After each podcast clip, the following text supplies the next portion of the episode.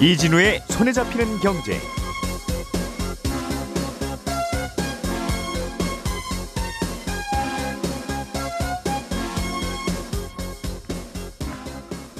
안녕하십니까 이진우입니다. 최근에 게임을 하면서 돈을 버는 이른바 play to earn 게임의 인기가 높습니다. 아, 우리나라는 이런 게임들을 사행성 게임이라는 이유로 허용하지 않고 있었는데 우리나라에서도 이 play to earn을 모델로 하는 모델로 하는 게임이 하나 출시가 돼서 위법성 논란을 겪고 있습니다. 어떤 점이 논란인지 다른 나라들은 어떻게 하고 있는지 이 얘기를 좀 자세하게 들어보겠습니다.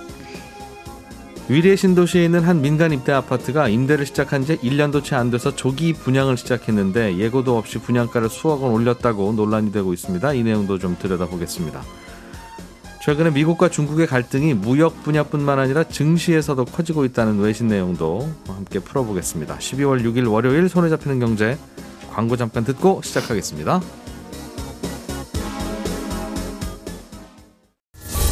오늘의 뉴스를 프로파일링 합니다. 평일 저녁 6시 5분 표창원의 뉴스 하이킥.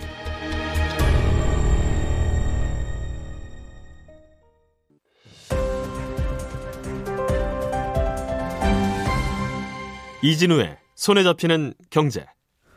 네, 경제 뉴스들 정리해 보겠습니다. 오늘도 김현우 행복자산관리연구소장, 손에 잡히는 경제 박세훈 작가, 그리고 오늘은 고란 경제 전문 기자와 함께합니다. 어서 오세요. 네, 안녕하세요. 네, 이른바 돈 버는 게임, 게임을 하면서 돈도 벌리는 게임을 요- 요즘 P2E 게임, play to earn이라고 하던데 이게 뭔가 우리나라에서도 이런 게임이 도입돼서 논란을 빚고 있는 모양입니다. 네, 일단은 이 play to earn 게임의 원조가요. Axie Infinity라는 게임입니다. 네. 베트남 게임인데요.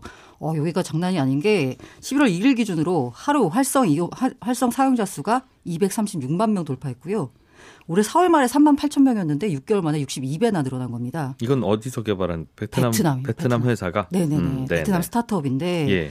이 회사 의 그, 그, 이 게임에서 중요하게 쓰이는 암호화폐 코인이 AXS라는 게 있어요. 네. 요거 가격이 올해 초에만 해도 한 580원 정도 했거든요. 네. 그런데 지난달 6일에는 장중에 20만 원을 돌파했고요. 현재는 13만 4천 원 정도의 거래가 되고 있습니다. 예. 여기가 얼마나 대단한 회사냐면요. 10월 달에 글로벌 벤처 캐피탈로부터 총 1,800억 규모의 투자를 유치했는데 음. 기업 가치를 30억 달러로 인정받았습니다. 네. 여기에는 우리나라 삼성전자 산하 벤처 투자 조직도 투자를 했고 요. 예. 여기 기업 가치가 대충 한 2년이 설립된 지 안 됐는데 음. 시가총액 순위로 보자면 20위. 베트남 1위 민영항공사 비엣젯에 육박할 정도로 엄청난 회사인데 예. 이 회사가 하는 게 별게 아니고요. 그 Axie라는 몬스터를 구매해서 이 던전을 돌고서요. 다른 Axie들과 겨뤄서 이기면 잠깐 잠깐 잠깐만요. 네, Smooth Love Potion을 받을 수 있습니다.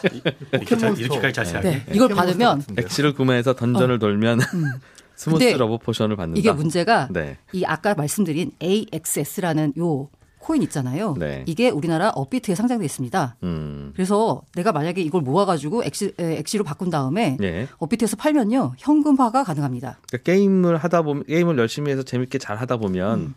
그 이름이 어떤 암호화폐 이름이 뭐라고요? AXS. AXS라는 그 암호화폐의 코인이 생기고 네, 우리 네. 코인은 채굴할 때도 받을 수 있다니까 음. 게임하면서도 뭐 받을 수 있게 네. 하겠죠. 음. 그거를 그냥 어, 상장이 되어 있으니 네, 그걸 팔면 음. 누군가는 또 오를까봐 사고 네 그렇죠. 아 그렇게 해서 또 네. 게임을 잘하면 돈을 번다. 네. 이게 음. 그래서 일단 국내 정식 출시 안 됐고요. 네. 그런데 게임 개발사 웹사이트에서 파일 내려 받으면 할 수는 있거든요. 음. 근데 이것보다 더 문제가 된게 네. 최근에 지금 지금 현재도 보니까 구글 플레이 스토어에서 1등을 기록하고 있는 무한 돌파 삼국지 리버스라는 게임입니다. 음. 이건 플레이 스토어에 올라왔다는 얘기는 우리나라에서 정식 발매가 됐다는 얘기잖아요. 예. 근데 이게 어, 급 인기를 끌었어요.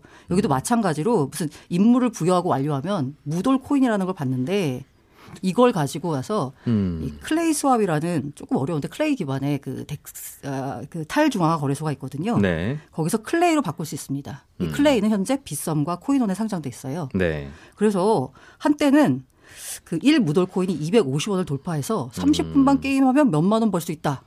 라고 소문이 확 났습니다. 예. 그래서 뭐 서버가 다운되기도 하고 게임 플레이가 지금 잘 안 되는 상황인데도 불구하고 음. 지금 현재도 1위를 기록하고 있습니다. 구글 음. 플레이 스토어에서요. 그렇군요. 어, 이, 이거를 팔, 파는 게임을 해서 파는 분들은 이해는 가요. 음. 누군가가 사주니까 네. 내가 열심히 게임을 해서 받아, 받은 무슨 암호화폐 음. 이 코인을 누군가는 사주신다니 나는 열심히 게임을 해서 돈을 벌겠다 하는 건 이해가 되는데 그걸 사는 분들은 그거는 왜 사는 거예요? 가격이 오를 것 같으니까.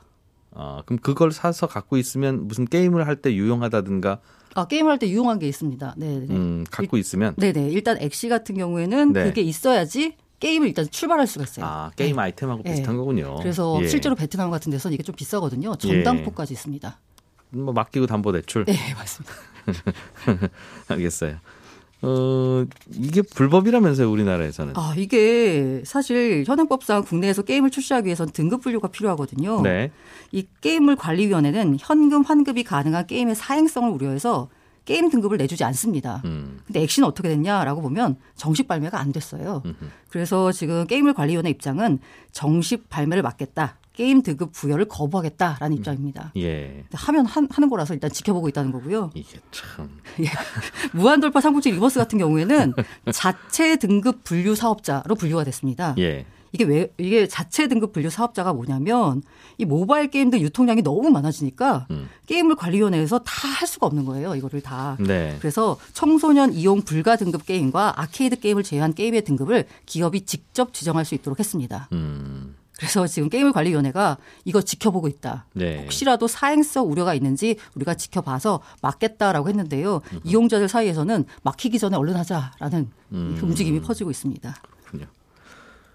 이거 사행성이라고 하는 게 이게 혹시 뭐 잘하면 운 좋으면 돈 번다 이런 느낌으로 자꾸 그런 게임을 만들면 그것도 개인의 자유의 범위이긴 합니다만 음.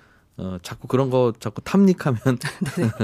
경제 활동 못 하니까 우리가 맡고 있는 게 몇 가지 음. 있죠. 뭐 마약도 뭐 본인이 본인의 건강을 음. 걸고 하겠다는데 뭐 개인의 자유로 볼 수 있습니다만 그런 걸 막으니까 그런 차원에서 막는 거예요? 네, 게임물 산업 진흥법 제28조에 보면 이 사행성 관련된 게임은 안 된다고 나와 있거든요. 음. 이게 근데 불법이 된 계기가 정확히 보자면 바다 이야기입니다. 네. 2005년에 처음으로 등장했는데 슬롯 머신하고 좀 비슷한데 이게 경품으로 상품권이 걸리는데 이 상품권을 가지고 게임장 주변 환전소에 가면 바로 현금화가 가능합니다. 음. 그러다 보니까 전국이 다 바다 이야기가 휩쓸었다. 네. 사행성이 짙어서 여기에 뭐 재산을 탕진한다. 이런 사람들이 너무 많아지니까 음. 이거 안 되겠다 싶어가지고 이를 계기로 사행성 게임을 강력 규제하는 어, 게임 산업 진흥에 관한 법률 이걸 제정하고요. 예. 게임물 등급위원회가 출범을 했습니다. 음.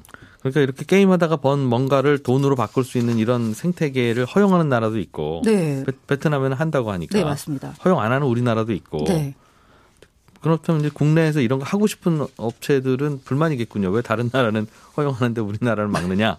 하는 얘기도 네. 할수 있을 거고. 그래서 업계는 P2E하고 바다 이야기는 다르다. 근데 음. 왜 자꾸 이렇게 금지를 하느냐라고 예. 주장하고 있고요. 최근에 이 P2E라는 게 게임 장르 중에선 가장 각광을 받는 장르인데 음. 이렇게 우리나라가 막으면 우리나라 게임 업체의 산업 경쟁력이 뒤처질 수밖에 없다라고 항변하고 있는 수준인데요. 예. 그 일부 국회의원들 중심으로 게임법 바꾸자라는 얘기가 나오고 있긴 하지만 현재로서는 네, 국내 서비스는 안 되는 상황입니다. 되는 것이고. 근본적으로는 여기서 뭔가 코인이 나오더라도 그냥 자기들끼리 사고 팔게 해서 돈이 되면 되고 말면 말고 게임 아이템 원래 그런 거잖아요. 어, 필요한 분은 사고 하면 되는데 이게 저는 거래소에 상장돼 있다는 게 그리고 그런 거래소를 많은 분들이 이용하고 있다는 게 아마 거기서 논란이 시작되는 게 아닌가 싶은 생각은 드네요. 알겠습니다. 개인적으로는 이런 게임 나오면 저도 그 예를 들면 뉴스를 가지고 음. 내기 게임 할 수 있잖아요. 예를 들면 내년 3월 대선에서 누가 될 것 같냐. 이걸 가지고 서로 내기를 붙이면 게임이라고 안 하고 도박이라고 하지 않나요? 그러니까요. 그게 결국은 이기면 코인 받는 거니까 네. 가위바위보로 게임을 하든 무슨 내기로 게임을 하든 혹은 뭐 여기서 성을 쌓는 걸로 아. 게임을 하든 결국 이긴 사람은 뭐 받는 거고 네네. 뭐 받는 걸 가지고 가서 돈으로 바꿀 수 있으면 네. 재밌을 것 같다는 생각은 들어요. 그한 번의 우연한 획득과 열심히 어. 막 이렇게 게임을 하는 것과는 조금 차, 차이가 있어서 그래서 이제 1인당 뭐 얼마까지만 한다 뭐 이렇게 막으면 뭐, 뭐 재밌을 것 같긴 한데 그러면 또 활성화되지는 않겠죠? 네. 음. 알겠습니다.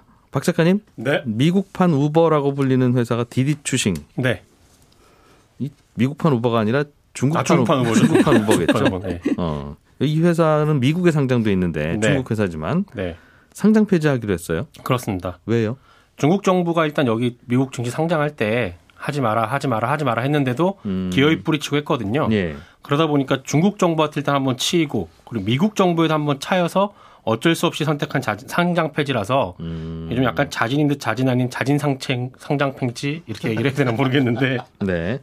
중, 조금 전에 말씀드렸듯이 중국 정부가 계속 하지 말라고 했다고 했잖아요. 처음에 상장할 때도 이 회사가 네. 중국 정부가 미국 증시에 상장하지 마라. 요즘 우리 미국이랑 사이 안 좋은 거 너희들 네. 알지 않냐. 네. 그랬는데도 흥 하고 미국으로 네. 갔어요. 그러니까 이제 예. 계속 압박을 넣은 겁니다. 이런저런 구실 만들어서 디디추싱 회사 조사하고요. 음. 중국 내에 있는 모든 스마트폰 앱스토어에서 디디추싱 앱 다운 못하게 막아서 신규 가입 못하게 그러고 예. 그러다 보니 디디추싱 주가는 상장가의 절반 가까이 떨어졌고 음. 결정적으로 지난주에 중국 정부가 디디추싱한테 이제 그만해라 상장 폐지해라라고 직접 통보했다 이런 보도까지 나왔던 걸로 봐서는 네. 중국 정부 압박에 디디추싱이 두 손을 든 게 아니냐 라는 해석이 가능합니다. 음. 중국 정부를 치인 거죠.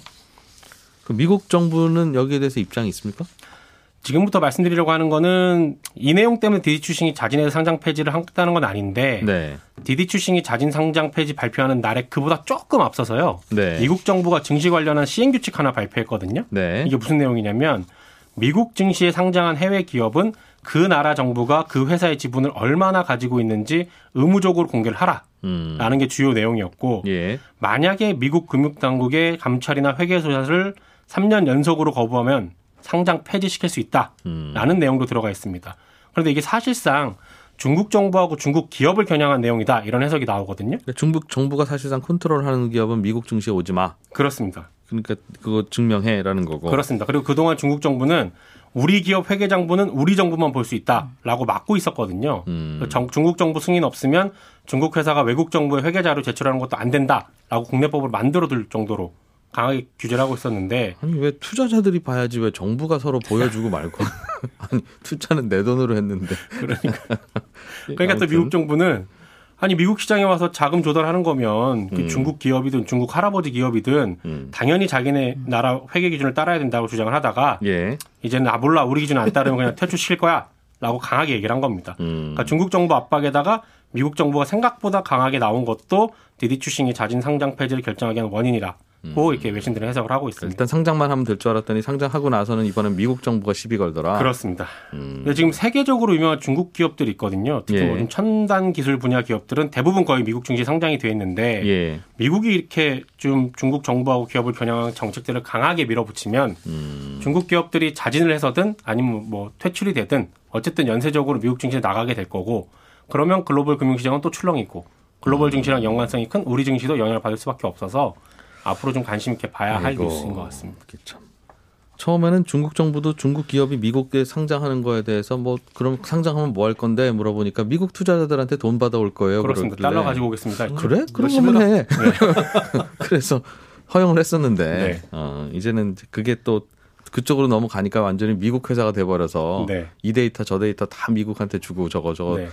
그렇, 그렇게 변한 거죠. 그게 대외 명분은 이제 국가 안보를 위해서인 거고 음. 예. 속내는 미국에 상장하지 말고 홍콩이나 상해 와갖고 증시 거기에 상장을 해라. 많이 컸으니까 우리나라 증시에서 좀 해라. 그런 것 우리나라 같습니다. 증시 좀 띄워보자. 네. 이제 기업들은 이제 또 머리가 크니까 또 중국 정부 말 안 듣고 싶은 거죠. 그죠? 워낙 이런저런 간섭도 많이 하고 언제 어디로 튈지 모르니까. 그렇죠. 근데 또 이제 미국 정부가 마침 강하게 또 규제를 해주니까 음, 그럼 또 아유 어쩔 수 없네 하고 돌아가는 걸 수도 있고요. 예. 김현우 소장님, 예. 어, 민간 임대 아파트가 네. 임대를 시작한 지 얼마 안 됐는데 조기 분양을 하겠다고 발표를 해서 네. 거기 임대 임차인들하고 좀 갈등을 빚고 있는 모양인데 네. 무슨 얘기인지 좀 자세히 설명 좀 해주세요. 이게 위례에 있는 민간 임대 아파트인데요. 예. 4년 의무 임대 기간이 있습니다. 근데 이걸 채우지 않고 입주를 언제 했냐면 올해 2월에 했어요. 예. 그러니까 지금 한 9개월 조금 넘었는데 조기 분양을 한 겁니다. 사는 분들은 전원세 입자, 네, 그렇죠. 집주인은 누구인 거예요, 그럼? 집주인은 건설사입니다. 호반 건설인 거고. 음, 예. 이 아파트가 2017년 공급 당시에도 조금 논란이 있었는데요. 기존에 LH가 갖고 있던 공공택지를 매입을 한 거예요. 싸게 땅을 산 거죠. 쉽게 말해서. 예. 그래서 여기에다가 공공분양 아파트, 일반 분양 아파트를 지었으면 분양가 상한제를 적용을 받습니다. 음. 그런데 일반 분양이 아니라 저희는 분양 안 하고 임대 아파트 짓겠습니다라고 사업을 변경했어요. 예. 네, 그렇게 하다 보니까 분양이 아니니 당연히 분양가 상한제 적용을 안 받죠. 아직 분양 안 한 거니까. 그렇죠. 예. 음, 당시 LH로부터 매입한 가격이 3.3제곱미터당 740만 원. 건설비 포함한 원가가 1,640만 원 정도. 아, 땅을 평당 740만 원에 사서 네. 건설비를 해서 더하니까 한 음. 원가는 1,640만 원. 이거를 예. 이제 분양가 상한제를 적용받았으면 음, 어 2,200만 원이에요. 3.3 제곱미터당. 평당 2,200 정도가로 분양이 됐어야, 됐어야 하는 합니다. 최고 해봐야. 예. 그런데 이걸 민간임대로 전환을 하면서 보증금으로 책정한 게 2,025만 원. 그러니까 분양가 상한제 2,200만 원보다는 낮기는 하지만 음. 어쨌든 어, 자금은 모두 회수를 한 거죠. 분양 이 보증금만으로도. 이, 여기 이게 그러니까 보증금이 좀 많은 반전 반전세 비슷한 월세인가 봐요. 그렇죠. 월세는 좀 쌌습니다. 음. 아, 84제곱미터 기준으로 했을 때 어, 보증금 6억 2천에 월 25만 원 정도. 그냥 분양을 했으면 분양가 상한제로 한 7억 정도 그렇죠. 분양했을 건데 네. 6억 2천에 네. 25만, 25만 원. 원. 네. 그럼 이렇게 하다가 나중에 4년 후나 몇 년 후에 이제 끝나면 네. 그 그때는 분양가 상한제 또 없어지겠지? 그렇습니다. 그러면 자율 자율 분양을 해, 해버리자. 네. 마음대로 분양을 해도 되는 어, 그, 그럴 그럴 계획으로 한 것 같다. 맞습니다. 음. 그럴 계획으로 한 건데 네. 어, 요게 이제 분양을 한다 그래서 바로? 바로 문제가 된 음. 거고 지금 그 분양가로 제시가 된 게 3.3제곱미터당 4천만 원 정도. 그러니까 보증금의 두 배죠. 보증금 한 6억 2천이었는데 한 12억이 넘어가는 게 이제 분양가가 됐습니다. 아니 잠깐만요. 이게 분양가 상한제가 존재해서 예. 한 7억 정도에 분양할 수 있는 아파트를 예. 에이 그럼 우리는 분양 안 하고 일단 임대로 할랍니다. 그렇죠. 해서 뭐 6억에 얼마 이런 식으로 임- 임대를 다 맞췄는데 네. 갑자기 12억에 분양하겠습니다 그랬다고요. 그렇게 된 겁니다, 지금. 4년도 되지도 않고 9개월 되자마자. 어, 몇 가지 궁금한 게 있는데 네. 이게 무슨 임대 앞 민간 임대주택이면 의무 임대 기간은 채워야 되는 거 아닌가 하는 네. 생각은 들고 그 법이 어떻게 되는지는 궁금하고 네. 또 하나는 그럼 분양가 상한제로 7억에 분양해야지 네. 갑자기 12억에 분양한다고 해서 이게 가능하면 네, 네. 다 이렇게 해서. 다 이렇게 하, 지라는 생각도 어, 들고요. 네. 첫 번째 질문에 예. 대한 답부터 먼저 드리면 의무 예. 임대 기간이라는 게 있어요. 이건 4년이었죠. 이거를 원칙적으로 채우기 전까지는 분양을 할 수가 없습니다. 만약에 네. 중간에 말소를 말소를 할 수도 없을 뿐더러 그럼 과태료를 물게 되는데 음. 문제는 이 4년짜리 단기 임대 제도가 폐지가 됐죠. 작년 70 부동산 대책에서. 최근에 예. 아, 매물 안 나온다고. 그렇죠. 폐지가 어, 돼버렸습니다. 건설임대도 마찬가지고 폐지가 되다 보니까 예. 이 건설사는 이제 두 가지 선택권이 주어진 거예요. 4년 동안 임대하고 기존처럼 그 이후에 분양할래 아니면 자진 말소할래. 그러니까 자진 말소 대상이 된 겁니다. 자진 말소하면 임대 사업을 더 이상 안 할랍니다. 우리는. 맞습니다. 과태료 안 내고 임대 사업 어. 더 이상 안 할랍니다. 이게 되는데 이게 정부가 이렇게 바꾼 이유가 임대 사업 하시는 분들한테 매물 좀 내놓으라고 그렇죠. 임대 사업을 강요해 놨더니 그때 임대 사업 의무 기간 채우느라고 매물을 안, 안 내놓으시니까 예. 안 채우셔도 됩니다. 네. 과태료 어, 안 물어도 돼요. 얼른 그 파실 분들은 파세요로 제도가 바뀐 그거죠. 맞습니다. 그런데 음. 그럴 경우에 이제 임차인이 예. 쫓겨날 수도 있으니까 예. 다만 임차인의 동의를 구해서 말소할 수 있습니다라는 단서 조항은 붙어 있었어요. 그렇겠죠. 어, 그러다 보니까 이 아파트의 경우에는 자진 말소를 지금 하는 겁니다. 음. 임차인의 동의를 구하고 있는데 집주인인 건설사가 그렇습니다. 예. 여기에 지금 살고 있는 세입자분들은 어떤 선택을 할 수 있냐면 조기 분양에 동의하면 아까 그 얘기한 한 12억 정도, 13억 정도 하는 가격에 분양을 네. 받으면 되는 거고 예. 나는 반대한다라고 한다면 4년을 꽉 채워서 4년 후에 건설사가 제시하는 분양가에 받으면 되는 거고 혹은 중간에 나갈 수도 있는 겁니다. 그냥 세입자가. 음, 근데 4년 후에 제시하는 거- 분양가라고 해서 지금 제시 당한 분양가보다 예. 죄송합니다. 쌀이라는 보장도 없는 거죠. 그건 분양가 규제가 없으니까. 그렇죠. 그러다 보니까 이제 걱정이 되시는 거예요. 지금 음. 이 가격이 그럼 비싼 거냐라고 봤을 때 주변 시세의 12%에서 한 20% 정도 싼 가격입니다. 이건 마저도. 지금 분양하겠다는 건또 네, 12억도 그렇습니다. 그러다 보니까 어. 세입자분들은 이거 4년 기다렸다가 말씀하신 대로 더 비싼 가격이 되지 않을까라는 불안감도 있고 어차피 이게 지금 현재 분양 아파트로 만약에 나온 거라면 음, 보통 15% 20%싼 게 요즘에 분양 아파트니까 그냥 네. 이걸 사는 게 또 낫지 않을까라는 생각들도 드는 거고 음, 여러 가지 고민거리가 여기에 이제 세입자분들은 들게 세입자분들은 그러니까. 좀 싸게 분양해 달라는 거고 네 그렇습니다. 건설회사는 우리가 뭐 분양가 상한제처럼 그렇게 분양할 의무도 없고 맞습니다. 그 두 번째 질문이 그것이었죠. 이거 분양가 음. 상한제 적용을 왜 안 하냐? 그러게요. 아, 요게 요거 같은 경우는 이제 임대주택 활성화 때문에 음. 사실은 이런저런 것들이 다 걸려 있게 되면 4년짜리든 8년짜리든 임대 아파트를 건설하면서 야 4년 후에 8년 후에까지 분양가 상한제를 적용받으면 음, 어, 제대로 수익이 안 날 수도 있겠다라는 약간의 걸림돌이 생기죠. 음. 그런 것 때문에 활성화를 위해서 아마 요런 부분만큼은 그냥 열어둔 거 아닌가. 그러면 지금 예. 분양가 상한제가 이미 존재하는데 네. 많은 건설회사들이 분양하기 전에 예. 한 30일 정도만 임대를 하겠습니다. 한 달치 월세만 내고. 그거는 안 됩니다. 어, 그러니까 그리고 나서 예. 아니 그뭐 아, 물론 그렇게 하는 게 욕 먹는 일이긴 하지만 예, 예. 지금 이 규정상으로 보면 네. 그쵸 이제 임대 우리 안할 겁니다. 네네. 그 세입자들은 다 동의 좀 해주세요.